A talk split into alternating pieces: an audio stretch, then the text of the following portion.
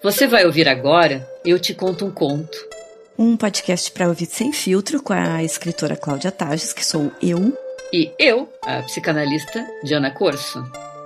A cada semana, uma surpreende a outra com um conto diferente.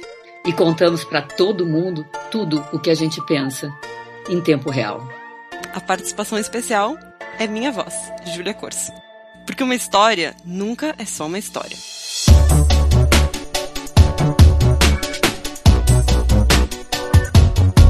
Nosso conto começa com uma, uma personagem dizendo assim: ah, encantada, eu adoraria.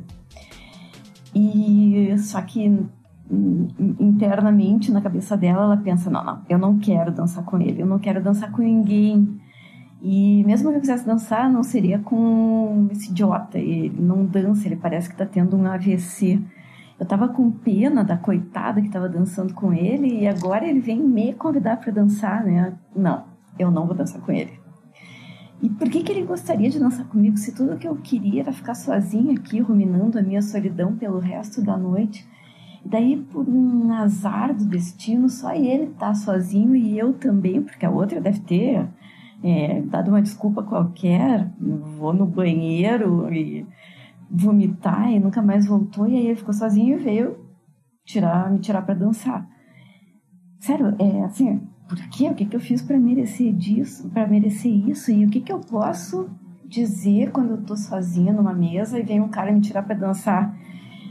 Eu respondo: não, obrigado, e vai tomar no cu. Não dá, né? Tem uma certa etiqueta aí que a gente tem que obedecer. Ou então: ai, muito obrigado, eu adoraria, mas eu tô em trabalho de parto. Ou então: ai, que ótimo, eu quero dançar com você, assim, é tão raro um rapaz que não se importe de, de pegar a minha, sei lá, minha, meu beriberi. Mas eu não devia ter dito tudo isso, mas disse: ah, sim, verdade, uma valsa linda, não é mesmo? Ah, não, eu sim aceito, estou arrepiada com a beleza desta dança, adoraria dançar com você. E lá vai ela. E enquanto dança, ela pensa: eu adoraria dançar com, com ele, sim, mas eu também adoraria tirar as amígdalas sem anestesia, adoraria estar num barco em chamas, mas agora é tarde, já está na pista de dança. E ainda pior do que ela pensava, ela acha que, ela pensa, é uma das piores coisas que podia ter me acontecido na vida. Por que que tudo que promete ser ruim, quando chega a hora, é muito pior? Se eu realmente soubesse como é que era dançar com esse acelerado, eu teria fingido um desmaio, qualquer coisa assim.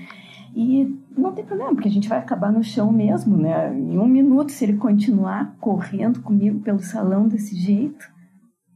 E ainda bem que é uma valsa, porque se fosse uma coisa mais... Uh, um ritmo mais acelerado, se fosse um foxtrot, a gente já estaria... no chão nessa altura, porque eu já teria voado pela janela, né?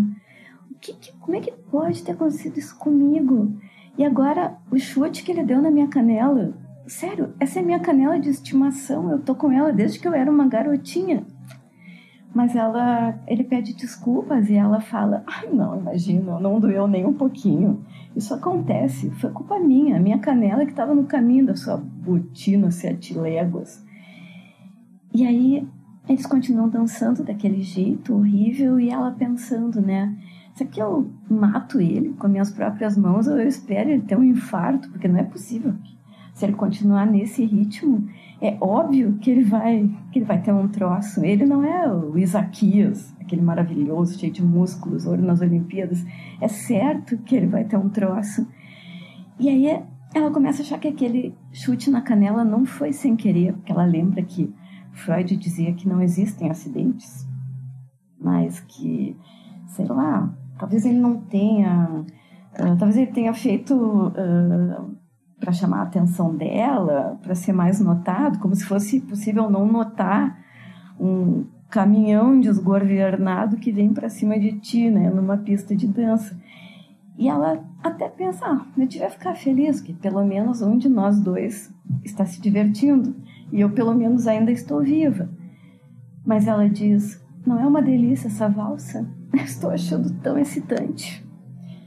E pensa: realmente muito excitante. Eu toda descabelada, minha saia toda enroscada em mim mesma, eu toda suada. E esse tarado inventou um passo que não tem como acompanhar. É, dois tropeções para um lado, uma escorregada para o outro, uma deslizada de seis ou sete metros, e parece que essa valsa já está durando cinquenta anos. Essa merda dessa orquestra não vai parar de tocar. E ele pergunta se ela está cansada, e ela diz que não. E ela pensa, eu não deveria dizer que eu estou cansada, eu deveria dizer que eu estou morta. O problema é que se voltar para a mesa, eu vou ter que conversar com ele. E o que, que eu posso conversar com uma mula dessas? Já foi ao circo nesse ano, meu querido? E se foi, como é que não ficou dentro de uma jaula? Não, é melhor realmente eu ficar dançando. É tão bom ficar com ele, dançando com ele, como tá dentro de uma betoneira ligada. É mais ou menos a mesma coisa. E ela já nem sentia mais nada. Ela pensa, eu só percebo que ele tá pisando nos meus calos quando eu ouço o esmigalhar dos ossinhos. Sério, a minha vida começou toda a passar diante dos meus olhos. Eu já... Lembro o dia que eu rachei a cabeça numa batida de carro. Teve aquela noite que uma amiga minha, bêbada, tirou um cinzeiro de bronze no namorado e acertou na minha testa. Que bons tempos, como era tudo tranquilo. E agora eu aqui com esse... Sei dizer o que, com esse... Com esse bolsominion. Só pode ser um bolsominion para estar tá nessa aceleração aqui. Só pode ser. E aí... Ouve isso, de repente, assim, do nada, a orquestra fica em silêncio e tem um aviso, ah, vamos parar por uns minutinhos para fazer uma pausa, não é? Estamos tocando a noite inteira, aquela coisa das orquestras de outrora. E ela fica sem saber o que fazer e daí ela fala, ah, não, não, não acredito que vai parar de tocar. E se você fosse lá e oferecesse uns vinte mango para eles...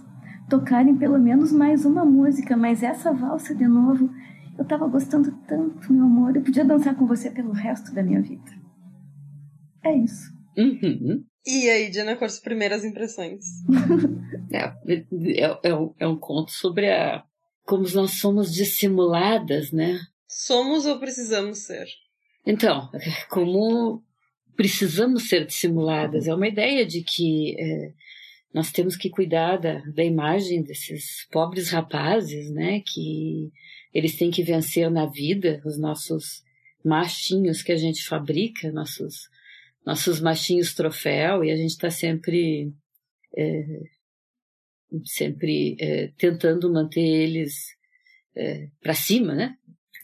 Né? Devagar com o andor deles, porque o santo deles é sempre de barro, né? E tem essa, essa coisa de, é, de, de fúria, que eu não entendo muito bem por que, que ela tá tão braba. Eu, eu acho que eu não preciso te perguntar dessa vez se esse conto foi escrito por uma mulher. Esse conto foi escrito por uma mulher. É, né, uma porque coisa os homens assim... não acreditam é, que a gente não tá adorando. É, é... não, o, o, assim, qualquer conto sobre qualquer tipo de orgasmo fingido, mesmo que seja ele... Na dança, ele foi escrito por uma é, mulher.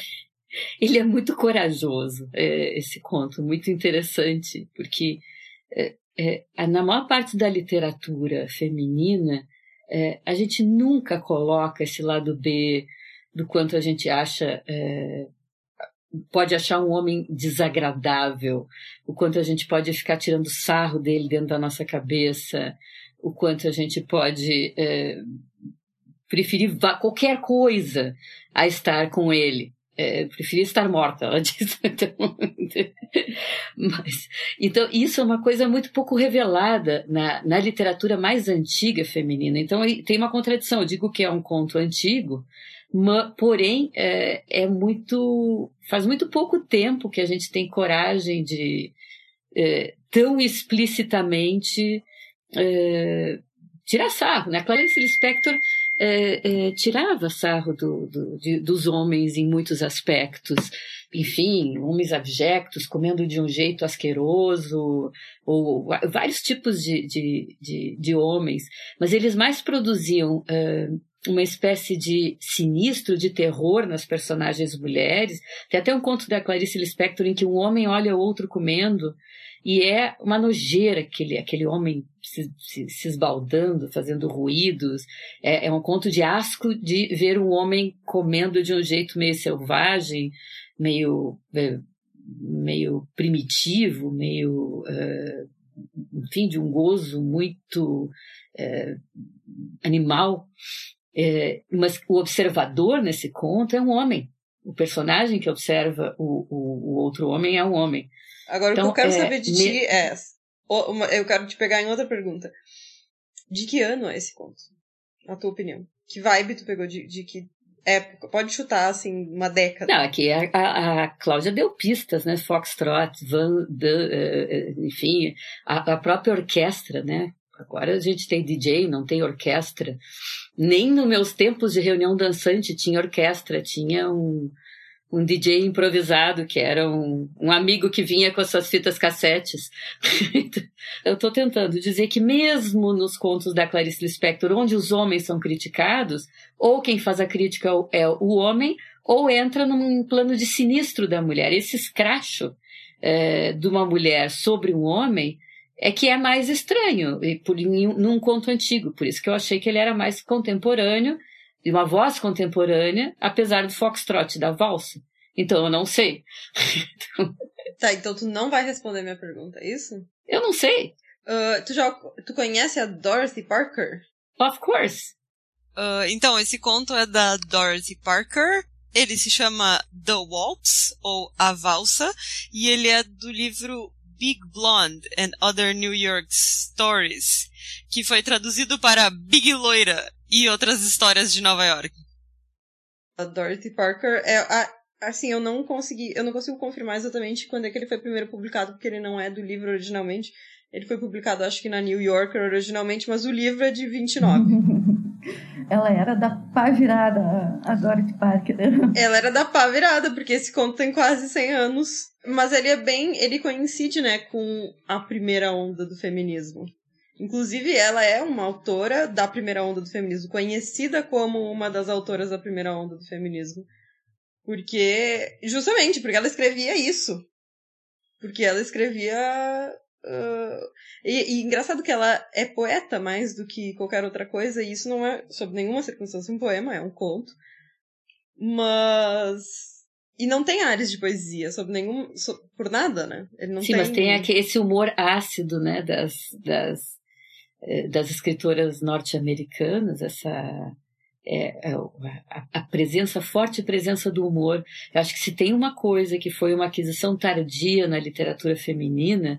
Cláudia, tu pode falar mais sobre isso do que todas nós, é o humor, né? Porque o humor é, é, ele é uma irreverência, o humor já é, um, já é uma, é, uma coisa é, subversiva em si, é, e falar com, com, com esse humor sarcástico a respeito de um homem é um ato de, é uma libertinagem feminina. É, que que tu acha, Cláudia? É, é, sobre isso que deve conhecer mais da história do humor das mulheres. Uh, quanto tempo a gente levou para poder exercê-lo? Pois, olha, eu acho que até hoje não nos dão muito o direito de uh, escrever com humor, ou até uh, mais grave do que isso, assim, se tu escreve com humor, se você escreve com humor, não é, é parece que não está fazendo literatura, né? Parece que está fazendo alguma coisa menor. E a gente nota bastante isso nos, nos próprios prêmios de literatura, assim, que eu, que eu me lembre, não, não me lembro, assim, de ter um livro que não seja um romance mais denso, ou uma, sei lá, contos que sejam premiados se não tiver essa camada mais do, do drama, né? O humor é uma coisa trágico. muito... do trágico. É, é, livros e filmes, muito, né? Desvalorizado, é. E tu sabe que eu estudei uh, isso por outras razões, e eu descobri que essa desvalorização do humor é tão antiga que na, na Grécia Antiga o prêmio para a peça de humor era si, muito significativamente menor que o prêmio para a peça dramática. A comédia valia menos que a tragédia. A comédia valia, literalmente valia menos financeiramente. E a, a, o prêmio de melhor peça de humor no Festival de Teatro Dionisíaco era uma ânfora de vinho. E o prêmio para uma peça uh, dramática era uma cabra. Veja bem, cabra é maior que vinho. Eu preferia a ânfora de eu vinho. Eu preferia o vinho. Eu, é. Mas a cabra é por isso que, que tu trabalha com humor, Cláudia. Porque é, tu... É, é, é, tu não queria a cabra. É. Tá, uhum. Mas tu tá falando da desvalorização do humor como, como gênero em geral, mas eh, eu acho que a entrada das mulheres no humor ainda é mais tardia, hum, por causa da, né? da irreverência. Quando eu descobri essa autora, eu acho que eu tava, era nos anos, sei lá, oitenta, eu acho, uh, teve uma primeira edição do Big Loira e outras histórias de Nova York, traduzida pelo Rui Castro, e... Bom. Eu me apaixonei demais, assim, por, por esse livro, né? Uh, porque todas aquelas, aquelas coisas que a gente fala, falava entre uh, amigas ou que viravam piada, a Dorothy Parker já tinha escrito nos anos trinta, né? É uma loucura. E ela era uma autora no meio de autores homens, assim. Aquela intelectualidade de Nova York e tal. Ela era a única mulher que frequentava. Eu não sei se vocês viram a série da Fran Lebowitz. Sim, sim, sim. Né? Ela era uma espécie Mas, de Fran diz, o, diz o nome para os nossos ouvintes. Eu é... esqueci o nome da série. Júlia. É Pretend It's a City. Faz de conta que Nova York é uma cidade. É, mas olha, Fran Lebowitz tava, faz né, seu trabalho vestida de terno. É, é verdade. Uhum. É engraçado porque essa mulher humorista segue a tradição tão comum é, de escritoras se vestirem de homem para frequentar os círculos masculinos, intelectuais, uhum. etcétera, né, masculinos. Né? E mesmo depois que as mulheres foram permitidas se vestir, teoricamente estão permitidas, ou seja, elas não precisariam mais estar disfarçadas, elas se, seguem e segui, seguiam e seguem se vestindo como homens, não porque era necessário estar disfarçada, mas para emular esse poder, né, masculino, para ter respeito, para não estar, não ser uma figura feminina não, e não chamar atenção no meio. Eu tá, tava me lembrando de uma coisa, gurias, que é uh, Orlando. Uh, quando Orlando se transforma em mulher, uma das primeiras coisas que ela faz é uh, ter um salão, aonde ela fica todo o tempo tentando uh, fazer com que intelectuais chatos, poetas ruins, filósofos, filósofos abobrentos uh, se sintam lisonjeados na sua, uh, nos seus discursos desimportantes. Então, ela imediatamente se transforma numa Cicerone da palavra dos homens. E, e, e lembrando também, a Virginia Woolf tem essa coisa do, do anjo da casa, que é, começa com um conselho. Você é uma crítica, você está tra- lendo um texto de um autor homem.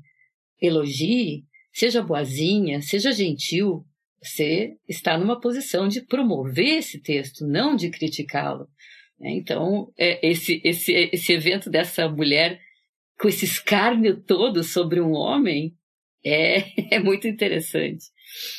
O que eu acho mais interessante nesse conto é que quantas vezes a gente, na vida é, cotidiana, não faz coisas uh, querendo não estar fazendo, né? E pensando assim...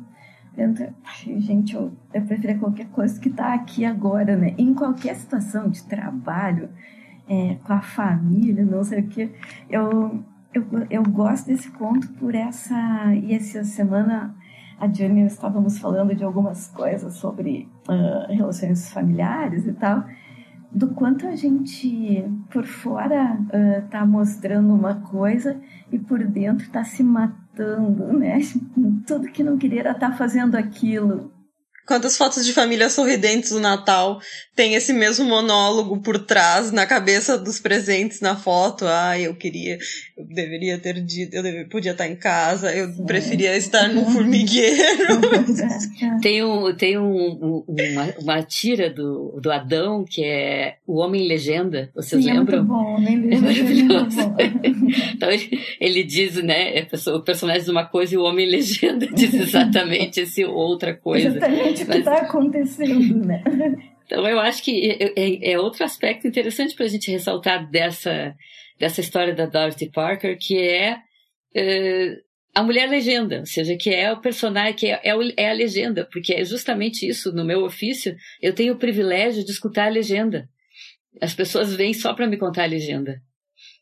Às vezes, elas até tentam contar uh, a parte da valsa, mas em geral, elas acabam contando a legenda. Mas tem uma parte de, dessa história que, é, é, que eu achei... Porque fica um, fica um gancho que é, não acaba não sendo pego na história, que é o chute na canela, em que ela diz, não pode ser por acaso. Então, é, é, na verdade, isso mostra que essa agressividade, essa, essa, esse maltrato por trás de uma dança, da valsa, etcétera, é de ambos. Porque ela é, é chamada para dançar depois que a outra desistiu. Então, ela já entra num lugar que não é um lugar exatamente entra como nobre. Reserva, né? É. Reserva, né? Já do é, veio, foi puxada do banco. Foi do banco, veio do banco. É, mas ele consegue contar de uma maneira... É, assim... Existe dentro da experiência feminina versões muito mais escuras, muito mais negras e sem nenhum humor dessa valsa. Da, da, na experiência feminina. Do, por exemplo, do sexo feito sem desejo. A gente vê isso representado, mas representado com muitas camadas de humor. Mas ali embaixo se tucava, eu senti isso pelo menos, se tucava ele, o conto até, tira toda a gordura e tira até os ossos, ele tem um, um véu escuro do o quanto as mulheres se obrigam. Se obrigam a valsar, a transar, a sorrir, a fazer sala, a ser adequadas. Tem, ele consegue com muito humor evocar o bom e o ruim, e o péssimo, e o necessário, e o, a experiência feminina, das coisas que são feitas por convenção social e das coisas que são feitas por medo. Não é mesmo? Às vezes as mulheres não podem dizer não para uma dança, para um encontro, para uma coisa por medo. Não parecia ser o caso, mas enfim, estamos aqui tirando filé do conto, né? Júlia, eu pensei nessa, nessa cena também, e pensei e, e me escapou, e agora tu tá me lembrando o quanto esse, essa valsa parece uma transa ruim, em que tem, ela tem um ar, né? Vai até o fim. Uhum, é. Uhum, sim. Só ela que a diferença da dança, na, na, eu duvido que uma mulher ficasse transando só para não ter a conversinha depois. Eu acho que até uma transa uhum. ruim é tão ruim que ela até toparia a conversinha depois. E nesse caso, é muito engraçado. Ela prefere continuar tomando chute nas canelas do que ficar falando com esse cara.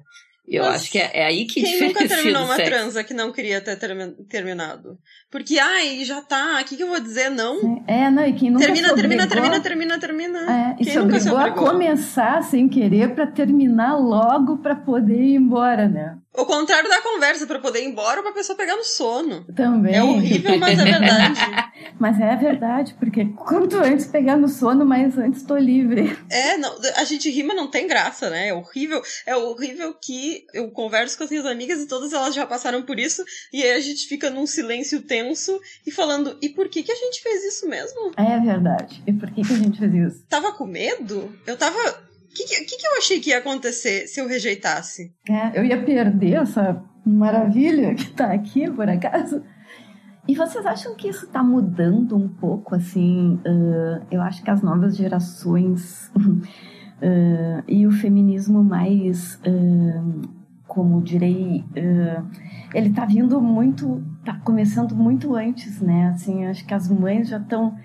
É, criando as filhas diferentes, não sei se criar é a palavra certa, mas assim, estão transmitindo para as filhas conceitos diferentes, né? Acho que melhorou isso.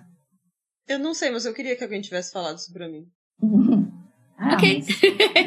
Mas, assim, tinha uma não, crítica, porque... Né? Não, não, não, não, não é uma crítica, mas eu não, ninguém falou para mim, porque ninguém te prepara para essa situação. De, porque o, o, a, a literatura, inclusive, não te prepara para essa situação. Quando tu lê o erotismo, o encontro amoroso, ele é sempre é, é, de do, dos dois lados, e ele é sempre bom, e ele é sempre justo, e em nenhum lugar ninguém te fala, nenhum livro te conta, afora Dorothy Parker, que às vezes tu vai estar em uma situação que, que não é um encontro de almas e que tudo vai ser maravilhoso, e que tu só queria, na real, várias situações que tu só queria ir embora. Ninguém eu, te prepara eu, eu... pra isso, porque é, porque é ruim, porque ninguém quer falar sobre isso. É, Júlia, eu acho que no, no tempo em que nós estamos, é o contrário, é, não é nem que as mães não preparam suas filhas, porque as mães passaram a poder se dizer coisas a si mesmas é, a partir do que experienciaram com as filhas, não digo nem mães. Eu tenho testemunhado na clínica mulheres que estão na, na faixa dos trinta, quarenta anos, são ainda mulheres jovens, e a raiz do feminismo das mais jovens e do discurso feminista mais eh, espraiado, elas conseguem se colocar questões sobre a sua iniciação sexual, conseguem admitir para si mesmas situações que foram abusivas e que elas normatizaram quando eram jovens.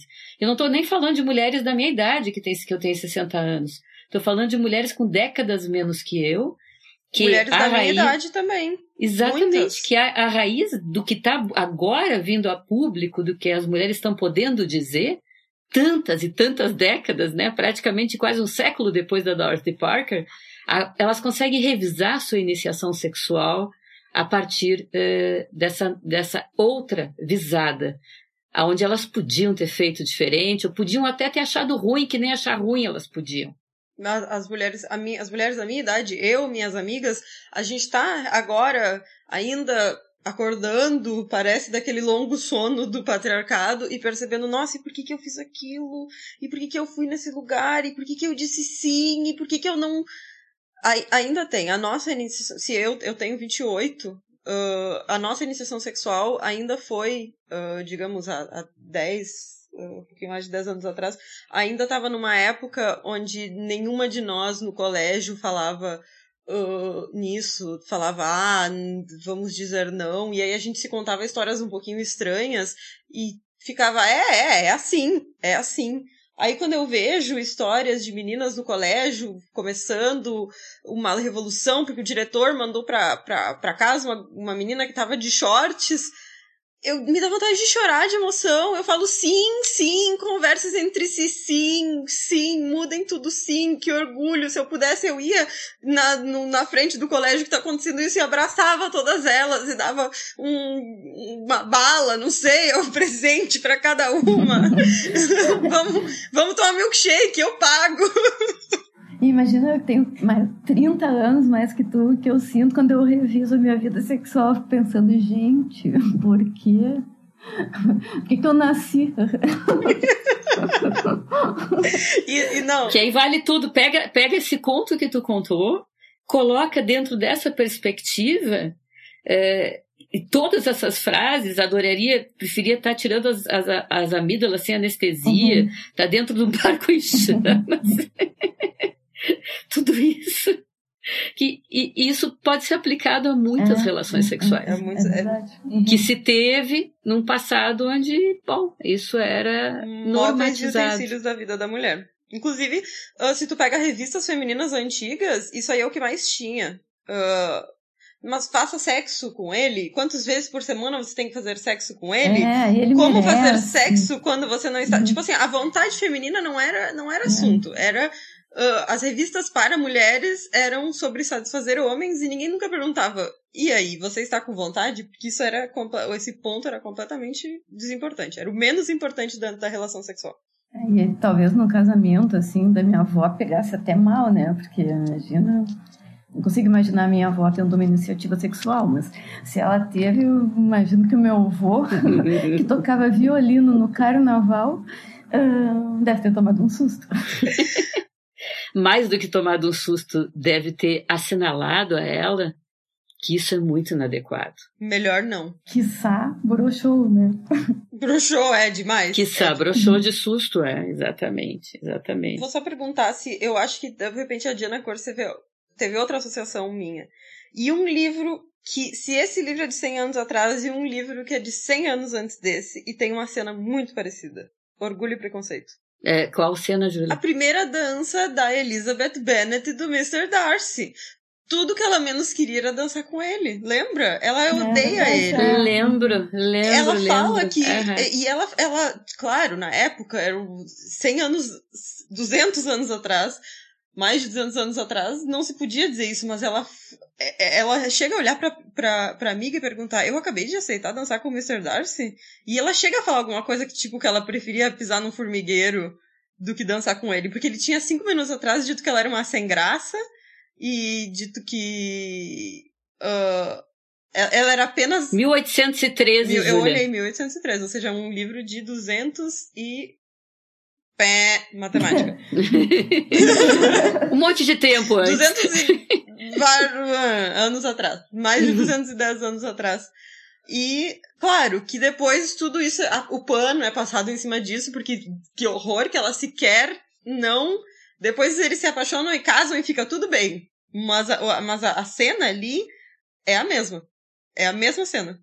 Podia ser, inclusive... Uh, eu, eu poderia interpretar esse conto como o monólogo interior de Elizabeth Bennet dançando com o mister Darcy. Interessante, né? Porque, a, a, voltando para Virginia Woolf, ela diz que é, a Jane Austen provavelmente teria preferido não ser liberta, aspas, a, a abrir mão da sua... A, da sua condição de observar a sociedade da sua época com uh, sarcasmo.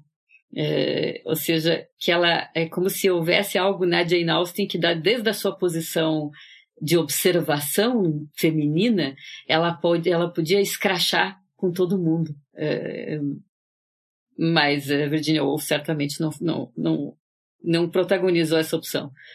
Então... E essa, esse recurso também da, da, da mocinha, no, no primeiro momento, rejeitar, né, o, o que virá a ser o par dela no final da novela, é usado até hoje em todas as histórias que a gente vê, né? Novela das seis, a primeira vez que a menina enxergar o cara lá, ela, não, jamais, não sei o quê. Dali a dez capítulos estão, no mínimo, transando. No máximo, mandando, sei lá, transando em praça pública. É um, é um recurso muito, muito, assim, é um maneirismo quase, né? Tu criar essa aversão no início para depois fazer o par romântico ter, enfim, público torcer e, e, e terem, ficarem juntos no final, né? Quando é que eles vão perceber que eles se amam? Isso nunca vai acontecer com uma personagem feminina, é, de, é, de, do olhar do homem sobre uma personagem feminina, né? Ele olha pra ela e ele fica embevecido. Não, não, ele também odeia ela. Ele acha ela bonita, claro, porque imagina que ele ficasse com uma mulher que ela não acha atraente. Ela pode não achar ele atraente, mas ele acha ela atraente, mas irritante. Faz parte desse, desse, desse dessa narrativa que ele acha ela excessiva, irritante... que ela, ele acha ela ruim, ruim. Ah, e jamais ficaria com aquela controladora. Eu já vi, obrigada, eu vejo uma comédia romântica por semana no mínimo, porque eu preciso pra viver. É uma, tem gente que precisa tomar, sei lá, antidepressivo, vitamina, eu preciso de comédia romântica. E, e, e se não tem uma T V, eu preciso que alguém me, me passe um romance de banca, alguma coisa, algum, algum, alguma ficção barata e descomplicada, porque senão eu começo a passar mal. Se algum dia me mandarem pra rehab, vai ser pra isso. Uau, tratando de confi- uh, fazer um estoque de Júlia Sabrina e Bárbara Cartland. Foi, não foi por isso que eu te botei esse nome, viu, Júlia? Mas com certeza, uh, é, e é, isso aí, é, se tu vê duas pessoas no começo do filme que não se dão bem, é ou certo. No começo da novela, uhum. ou do livro, tu já sabe que eles serão um casal, é, é, que eles serão o casal. Em que em algum momento só vai ter uma cama, sabe? Aquilo só vai ter uma cama e eles vão ser obrigados a dormir na cama. Tá, pra finalizar, então, uh, vocês duas, por que que vocês acham que esse casal tem que começar assim? No, na, na ficção, na, na ficção romântica? É, na ficção romântica. Ah, eu acho que é pra ter a torcida do público, assim, ou do leitor... E também para dar aquela valorizada, assim, é a mulher difícil. É pro público, né? Se sentir mais é, inteligente é... que os heróis, perceber antes deles. Mas, na verdade, é porque é por causa da Jane Austen. Ela escreveu um dos melhores, dos livros mais bem escritos da história da nossa humanidade. E nós estamos fazendo nada além de reproduzi-lo obsessivamente. É, é tudo orgulho e preconceito. E psicanaliticamente, por quê? Que isso acontece, Diana Corso? Acontece na vida real? Já, já chegou no teu consultório? Sim, acontece. Acontece é, é, acontece qualquer, qualquer combinatória possível. Mas é, eu acho que é pra gente também se contar que é, é mais uma das versões do final feliz. De que é, as coisas podem até começar mal, mas o amor sempre leva ou sempre decorre de algum tipo de entendimento, de algum tipo de conjunção. A gente precisa muito acreditar na síntese de duas pessoas que representam o amor, que, na verdade, é bem mais rara do que a gente gostaria de acreditar, né? Então, vamos acabar bem, como uma boa história de amor, é, embora a gente sempre comece as turras com essa história, né, Cláudia? E da próxima, então, tu vai ter que dançar uma valsa comigo, te prepara para muita canelada. Sim, adoro. E uma coisa boa da, dessa nossa... As histórias de amor é que elas podem ser muito diferentes umas das outras, né? E com pessoas muito diferentes e com... E a gente não precisa escrever esse mesmo livrinho aí que nos vendem em banca de revista, né? Pelo menos a gente tá aprendendo, né? Bom, até a próxima, pessoal. Até a próxima.